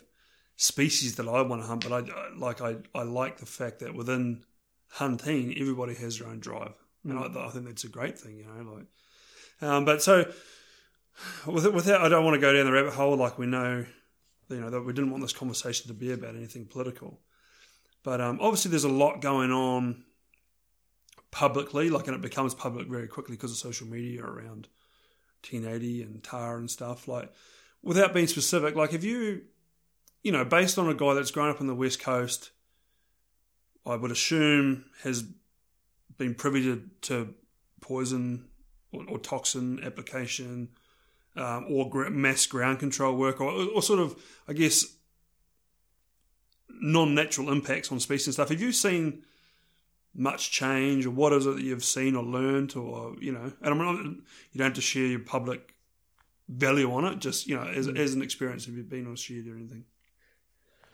I, I have spent a lot of time in the bush in South Westland because that's where I came from, and I continue to return to visit there. And it's an area that has been subject to you know, toxins and, and, and other control measures down there. Um, and I've I've been able to you know make some sort of assessments of before and afters, I guess. And um, I it hasn't it. I don't like the idea of using toxins uh, because it's uh, because of the suffering that it causes animals. That's my one of my main reasons behind you know, not enjoying that mm-hmm. philosophy. Mm-hmm. It's just it's just so uh, it's just so nasty to um, to have to kill animals in that way. Um, however, I I also have been able to see changes in populations of wild animals, possums and, and rats, and, and also our, our big game species that over time I, in areas I've seen changes where I sort of get concerned that hunters and um, ground control operators and things on their own are not the only solution to perhaps keeping the numbers under control of, of those kind of creatures that are mm-hmm. running around there. And, and as a as a kid, I, I really enjoyed birds um, growing up because I, I lived in the bush. My house was right in the bush. I used to climb the trees and talk to the birds. So I, I, I mean, I've known birds, all the native birds from a young age, and seen, um, you know, I was really excited to see a red-crowned parakeet when I was a, a young guy in the bush, and I remember my, my uncle used to say to me, don't don't tell anyone you saw one of them because Doc is going to come and shut down the, the farm and, and this sort of thing. So it was really, uh, to see a red-crowned parakeet was something unusual, and um, I it's that is definitely one bird that I've seen make a massive comeback after the use of some toxins in those areas. There's been a, a rise in the numbers of those birds.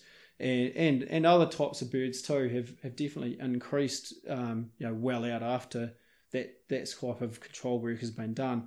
Um, so I I'm, I have seen those kind of outcomes. Um, I I actually went up a valley, uh, a big West Coast valley that's got a really popular walking track on it. Um, two weeks ago, went for a massive walk up there, went right up to the heads of the valley, and it was ten years since I went up there. It's a really beautiful area. Um, Um, I ten years ago I went up there hunting, and I was after um, chamois or tar. And I, when we, we got away up this valley, we saw both species. We saw you know, a few chamois and a few tar, and the hunting was good. I, I took both species on that trip ten years ago. Um, I didn't see many possums in that valley. Um, I also we saw blue duck um, and weka up in this hmm. area, and, and the, the weka are quite unusual because South Westland doesn't have many weka, but there's a couple of valleys there that do, and they're kind of an isolated sort of subspecies of the yeah. weka in a way, and and so so it was really cool to see them in that spot, and they're cheeky fellas around the they are and, they're quite cool, aren't they? Yeah, and, and the blue duck are, are really nice animals. And when and ten years later I went to the same valley, and this was two weeks ago, and the noticeable changes for me were that the tar numbers were a lot more. So there was there was tar literally standing beside the track watching everyone walk by. Mm-hmm. Um, there was uh, very few chamois. So the chamois I saw were way down the gorges of the valley, and they weren't up in the parts that I'd seen them ten years before. That there was uh, more tar by far.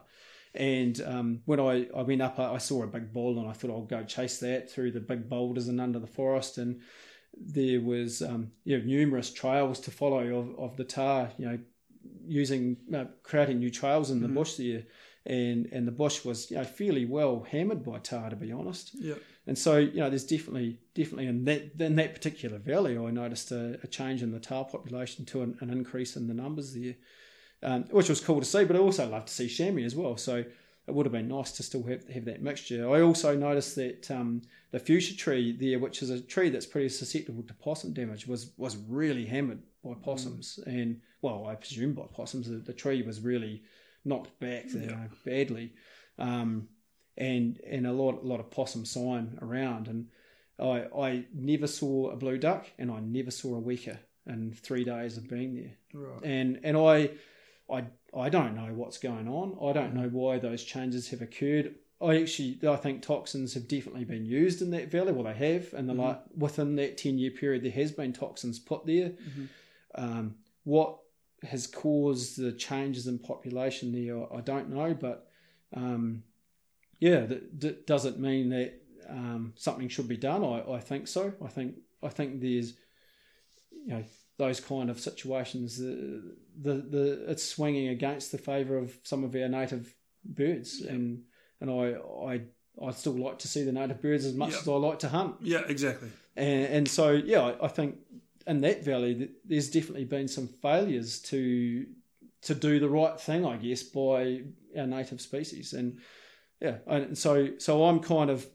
I, I don't know. I, I, I don't like the use of the toxins, and I don't I don't agree with it. But I sometimes you sort of see that you know what what else can you do mm-hmm. to fix uh, this kind of problem, and um so I, I from what I've personally seen, you know, firsthand with these things, I, I guess there's there's cases where you just you just have there has to be something done. Yeah, I don't th- I don't know that those kind of toxins are the right thing to do, but something has to be done. So you can sort of understand why those options would have to be taken. Mm.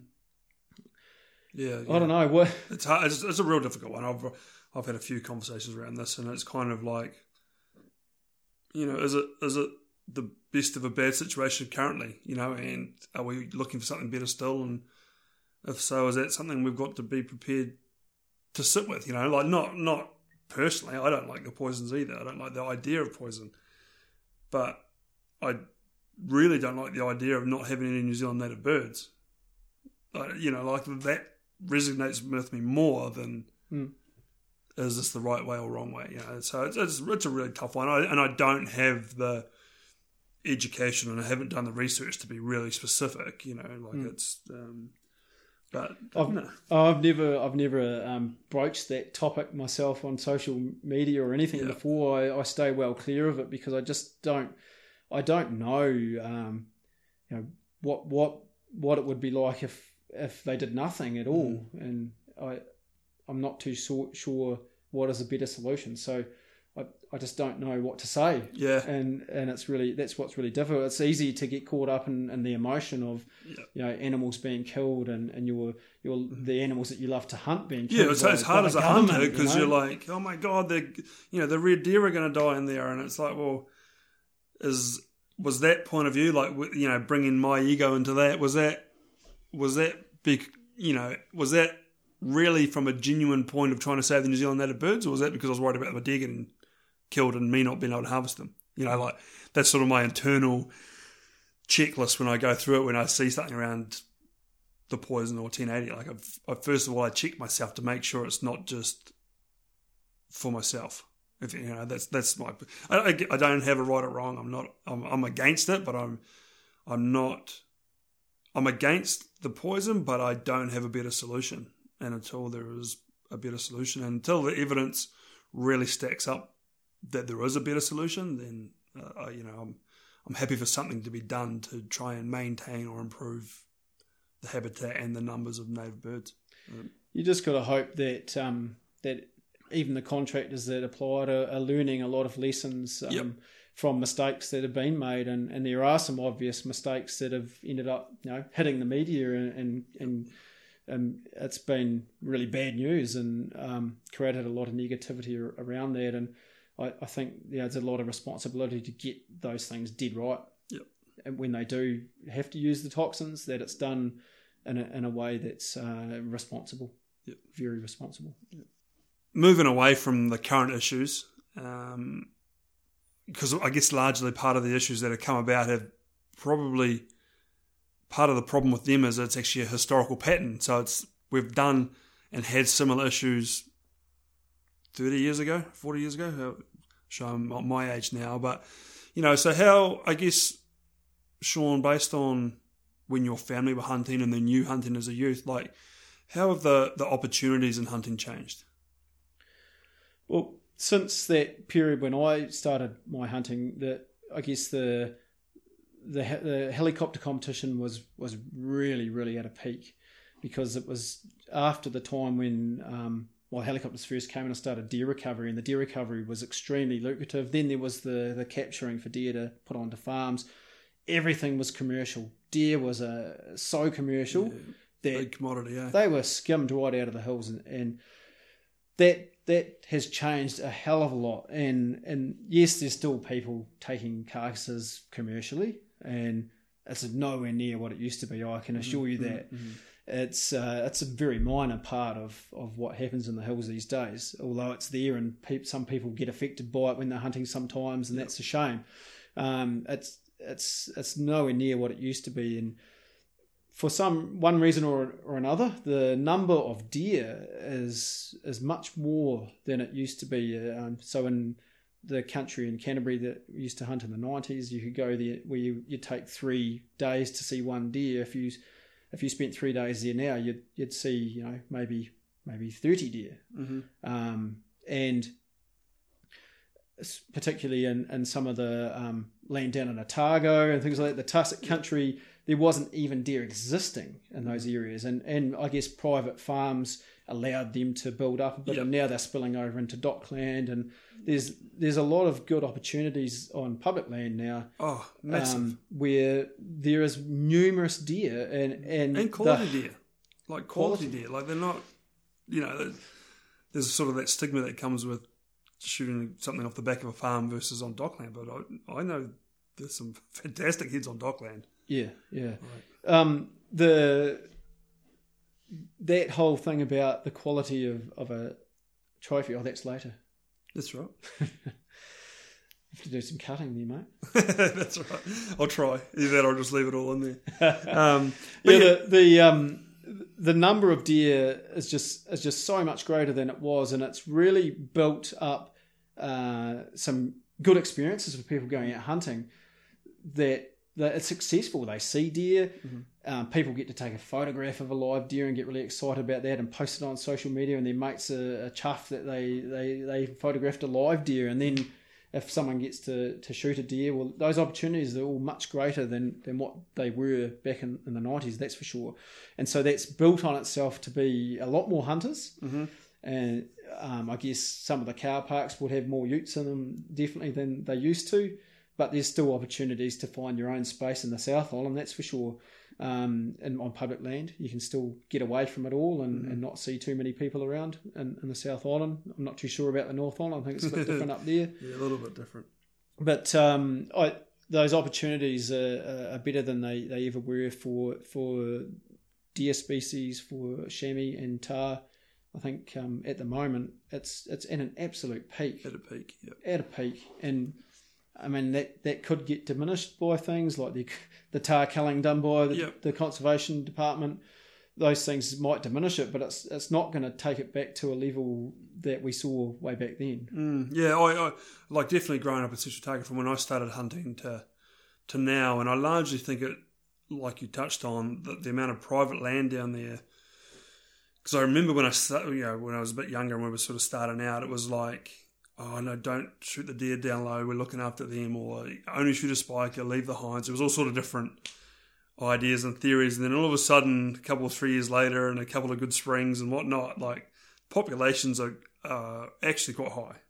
And then with the, you know, the dock, you know, getting back some land or vice versa, you know, all of a sudden the public areas down in Otago and, you know, mid, mid-lower Canterbury, like there, there's a lot of hunting there to go out and do and enjoy and and, and hunt. Yeah, it doesn't not necessarily harvest animals. I don't mean by because there's more animals you just go and shoot everything, but to actually enjoy a outdoor hunting based experience, like you say, to film some stuff, to see some stuff, to to challenge yourself with different stalks or whatever. Like there's it's actually a really good weekend. And now that now I resonate hunting with how my dad got me into fishing. He'd take me where it was overpopulated, so I had fish to reel and catch. Mm. Because if I sat where there was only, well, limited fishing, I'd just get bored and move on, and it wasn't an interest in, you know, so it was sort of a bit like that now. Like, you know, people that are getting into hunting, it's probably quite high octane compared to how it used to be, especially when you started, you yeah, know. Yeah.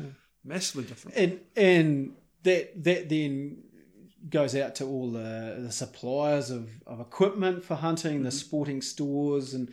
Um, those guys are creaming it. You've got mm-hmm. to admit they mm-hmm. are doing very, very well. Um, and, you know, is it time for those guys to start saying, well, actually, we're going to give something back too and, yep. and start to protect the future of, yep. of hunting as well? Because, you know, they've been creaming it for a long time. Mm-hmm. Um, and, and the number of hunters around... Uh, well, they do that in America with the, the Pittman Robertson Act. Yeah. Yep. I think it's ten percent, is it? Yeah. Of everything... firearm and hunting related goes straight back into conservation and management. Yep.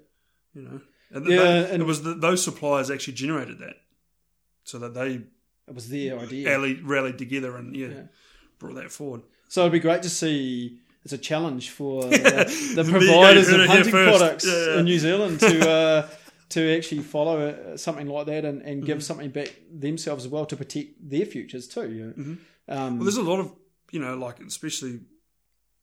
Not talking about it, but the, the latest tar management strategy or impl- implementation, like there's a lot of guys in the professional hunting sector, be it guiding or clothing or associated industries, that are fearful of the outcome. You know, like they've got a lot invested in this. Mm-hmm. So, they, yeah, definitely, you know, not only just as a private, um, as a private position, but there definitely maybe some corporate position, in fact, that they need to stand up and yeah, and, and and and when you see a, you see something like a threat to the tar population at the moment, there's a lot of reaction, and, mm. and that's a shame, because it would have been better if it was proactive and there was a fund available and yep. and, and that was ready to go. Mm-hmm. And so we've got to think about what our future battles are going yep. to be, yep. and, and and protect ourselves there. And and in pig hunting, there is a New Zealand Pig Hunters Association. Um, I'm not too certain about what exactly they do or what, what where they where where their funding goes to mm-hmm. help support the future of, but that's their their ideal, is to protect the future of that sport.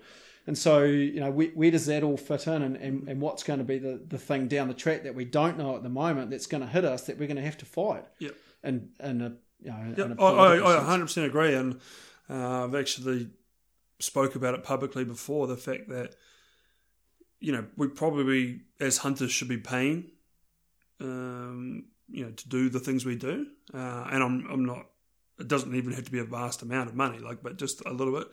And it wouldn't, it wouldn't, I, I am an advocate for the fact that that money might go deliberately to the people that are doing the helicopter shooting as management, you know, to, to, to create a medium in population, um, to prevent the need. When the venison prices are high, they just go hard and shoot the stags, or, you know, like just. And I, I get it; they're, they're in business as well. Like I, I get it all. I'm not naive enough just to be ignorant about it. Like, but if perhaps there was a fund that it became a management strategy that coincided with venison recovery, you know, mm. for other reasoning, and that was partly funded by hunters, then I think there's longevity with a plan like that. I'm not saying that's the only option, but, you know, a plan like that that showed a commitment from hunters and an understanding from hunters that an averaged out uh, species, or, you know, an averaged out management unit number is better than a peak and trough. Mm. You know, and I, I think it really is over the long term. Um, so it's going to sit pretty well with the hunting groups to subsidise the. Um, I know. Yeah. So sub- subsidise a, an aerial operator. Well, yeah, animals, and, but, but um, putting a lot a lot around it. I'm not just talking about said helicopter getting paid more. Like, they might have a regional contract to manage X amount of numbers. Mm. And there could be a biannual survey that said, out of these catchments or this specific area, you're only allowed to take two hundred hinds this year. And, you know, you either be part of this or you don't. And, you know, and uh, there's pros and cons, and there's a whole lot of admin that goes with that, like, you know. Mm. But I think there's more longevity with that, and I would rather myself, and it's only my opinion, I would rather know that somebody goes out and takes X amount and they are all hinds and young and, and you know, selective, and the population was always at a at a medium that allowed for recreational users, professional users. There was always stock there for longevity, but it was managed, the impact was managed, you know, to our other flora and fauna. Um Don't know. We're know. still a long way off, off getting to those kind of um, points, but we've got to start somewhere. And I we've think, got to start um, talking. We've got to start uh, thinking about, it, like you say, paying for our, our hunting, mm-hmm. whether it's a license or whatever. It's not. Mm-hmm. It's something that we've taken for granted too long. Yep. And and we get a lot for our money, or or no money at this point. Well, very little. Like when you talk about a couple of ballot fees and so forth. Mm. We get a lot for it, you know. We, I'm a, I'm a passionate fisherman as well, and I paid a trout fish. I can tell you, I hunt a lot more than I trout fish, mm. and the guys that are duck shooting, they pay for that too. Um, we don't at the moment, really, you know. Um, I'm definitely not against um, having a, a a license to go out and, mm-hmm. and do some hunting, but um, it's.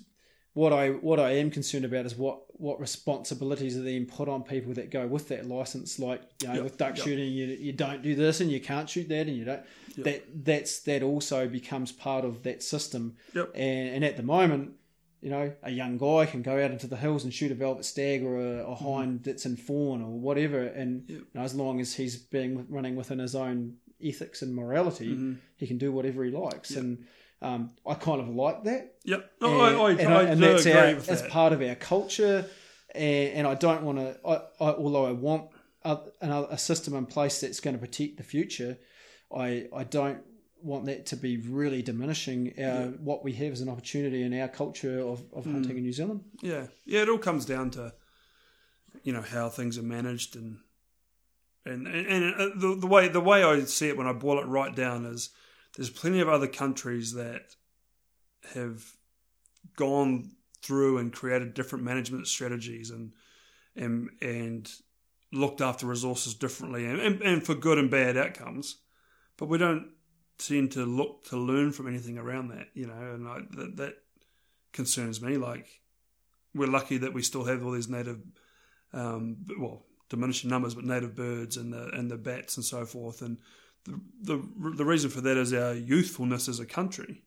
So as a little brother to all the other countries around the world, like, why don't we look for learning opportunities and look mm. for leadership and, and try something instead of, um, I don't know, just sitting down and accepting that. But that, that I'm gone. I'm more waffling again now. Um, you love it. I do love it. I actually do love it. But if we go back to hunting opportunities, one thing I'd like to ask you is, you know, your perception of trophy. Um, because I know my perception of trophy is changed or changing. Um, and, and it's one of the aspects I really love about hunters and hunting and guys that do a lot is they actually all bring a different version of trophy, and I really like that. I think that's something that really ties us back to being good ethical humans, you know, like, and um, I just I guess I'd like to know, like, because growing up in the West Coast in the bush, I know arguably, because there will always be exceptions to the rule, the heads wouldn't be as good as what you might shoot in the tussock on some of these Canterbury, you know, gullies or Otago gullies. Like, but what would sit more with you? Like, what would be your trophy? Like, where?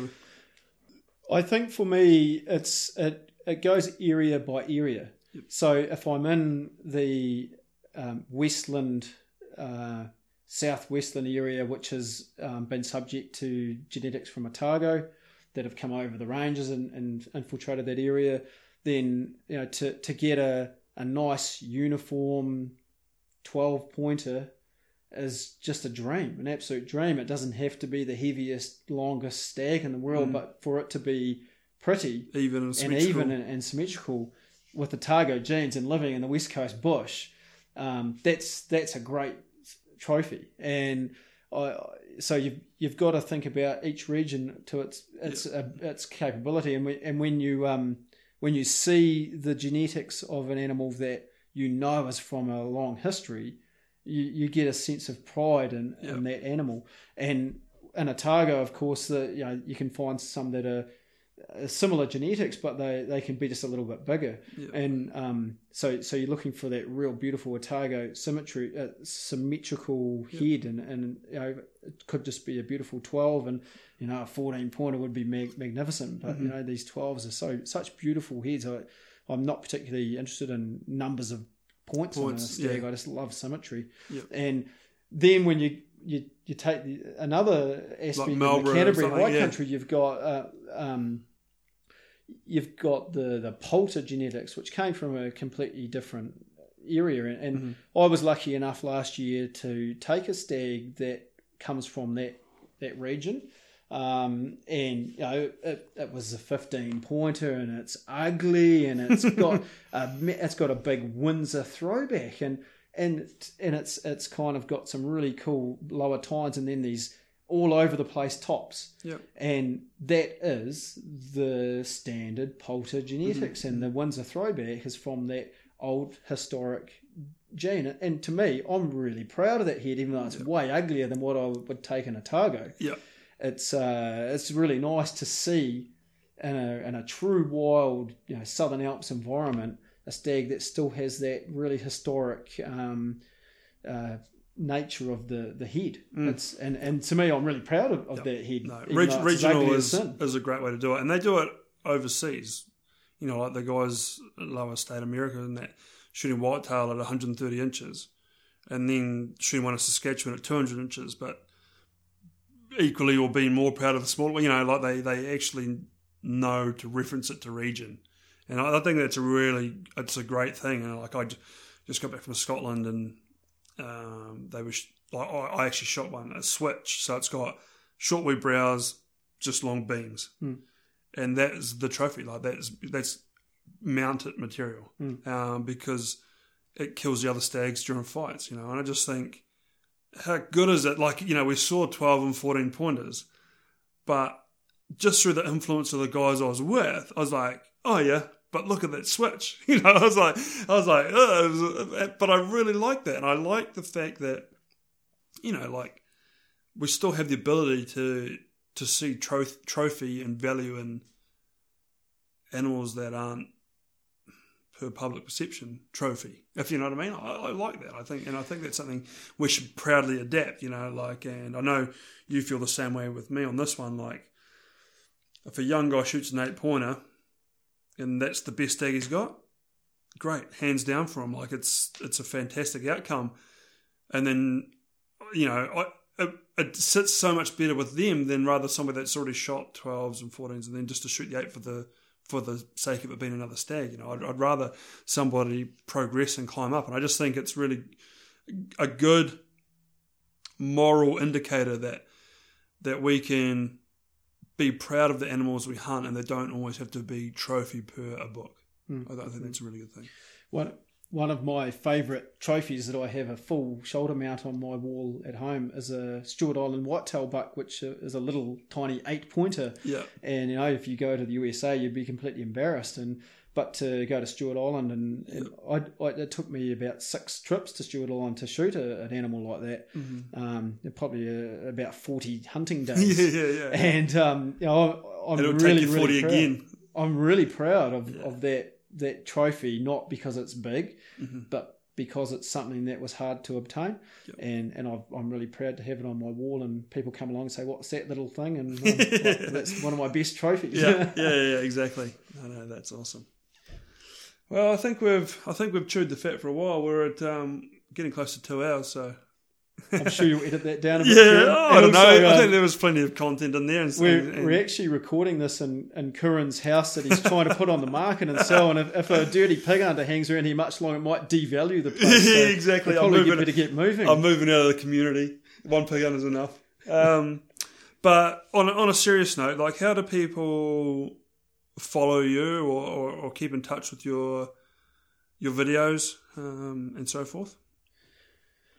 I, I have a, a number of ways to, to find me. Um, I have a, a Facebook page that's open to anyone that wants to look me up, just under Shaun Monk, and um, I I have a Instagram account called N Z Wild Things, and N Z Wild Things is the name of my YouTube account, so that's the way to track down the videos on YouTube, N Z Wild Things, um, of which I'd love to be making some more, and I've got plenty of footage and I'm going to make some more. Mm-hmm. I've just had a wee uh, stall on that for now, but I'll get there. Yep. And also I do a little bit of work with a guy called Cam Mackay, who's with a, a business run through an outfit called Point South. Mm-hmm. And Point South is, um, you know, I have an involvement with that and do a bit yep. of blogging and, and putting um, some content yep. onto good educational that site. site. Yep. Yeah. And, and, and we're really proud of that site, and, yep. and it's a, a great platform, and, mm-hmm. and we just we just tick away slowly with it. Yeah, and don't yeah. Get too well, carried at some away. point, I um I hope to have Cam on here, and he knows that, so it shouldn't be a surprise when he hears this. But um, but yeah, so yeah, points are good. Good information on there. Um, and, yeah, I'm yeah. pretty easy to get hold of, and, and you know, if if I, I don't consider myself an expert or anything like that, but if yeah, young guys want to ask questions and things, then yeah, send me messages on um. Instagram or Facebook, and, and I'll, I'll do my best to answer the questions. And if the question is, where shall I go hunting? Well, I'll do my best. Yeah, I'll point out the local dock areas. But um, I'll, I'll also put links at the bottom of our um, podcast page, so they'll have direct links so you can click on any of those and go straight to Shaun's pages, be it Instagram or YouTube or whatever. So they'll be on there. And thanks, Curran, for the opportunity. It's... Um, This platform that you've created here with the Educated Hunter is, is something that you guys should be really proud of too, and it's it's something quite new to New Zealand, and it's something that's it's going to evolve over time. And yeah, yeah, it's got a bit of growing to do. So I'm really, really happy to be invited along, and, and I feel no, a bit, I feel really humbled by that, because yeah. I, I don't feel like I'm that much of a a guy no. to be uh, uh, sort of experienced enough to be doing this. But um, yeah, I'm.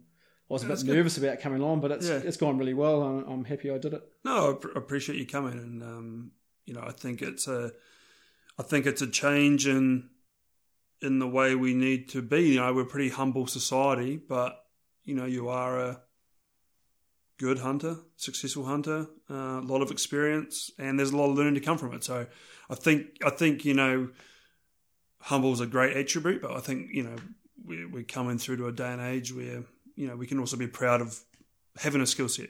Um, but I appreciate it, and I'm glad you sat down and did it, because I know it is daunting. I know when I come up with the concept, I didn't even want to do my own podcast, let alone do it. But uh, I find them hell fun. Like I, you know, like I've like I know Shaun, I've hunted with Shaun, but I've learned more about Shaun tonight than I knew beforehand, and I just really like it. I know I, it's just good to be able to conversate at a fun but also slightly intellectual level with hunters. Like I think it's I think it's awesome. So I thank you for listening. Um, and yeah, please go and check out Shaun's uh, social media. Uh, be good. This podcast is brought to you by Ultimate O E. Ultimate O E provides safe, unique, hunting-based experiences for passionate hunters and outdoorsmen. From hunting stone sheep in the mountains of British Columbia, rutting moose on the gravel bars of the Yukon, to chasing roaring red stags in the Highland of Scotland, Ultimate O E's paid overseas experiences are designed for hunters, by hunters, to maximise enjoyment, learning and experience. For more information, it can be found at ultimate o e dot co dot n z, or flick us an email, give us a call. We're always happy to talk through what kind of hunting adventure would be best for you. Thank you for listening to the Educated Hunter Podcast. If you would like to receive a short email from us once a fortnight that contains everything that we've found interesting, educational, entertaining or inspiring within the hunting world, as well as updates on relevant hunting issues, our on-the-ground initiatives and any upcoming events, please visit theeducatedhunter.com forward slash join. You can also check us out on Instagram at theeducatedhunter. Or finally, join the conversation in the Educated Hunter Facebook group. The links for all this can be found below in the show notes. As always, thanks for listening, and catch you on the clearing.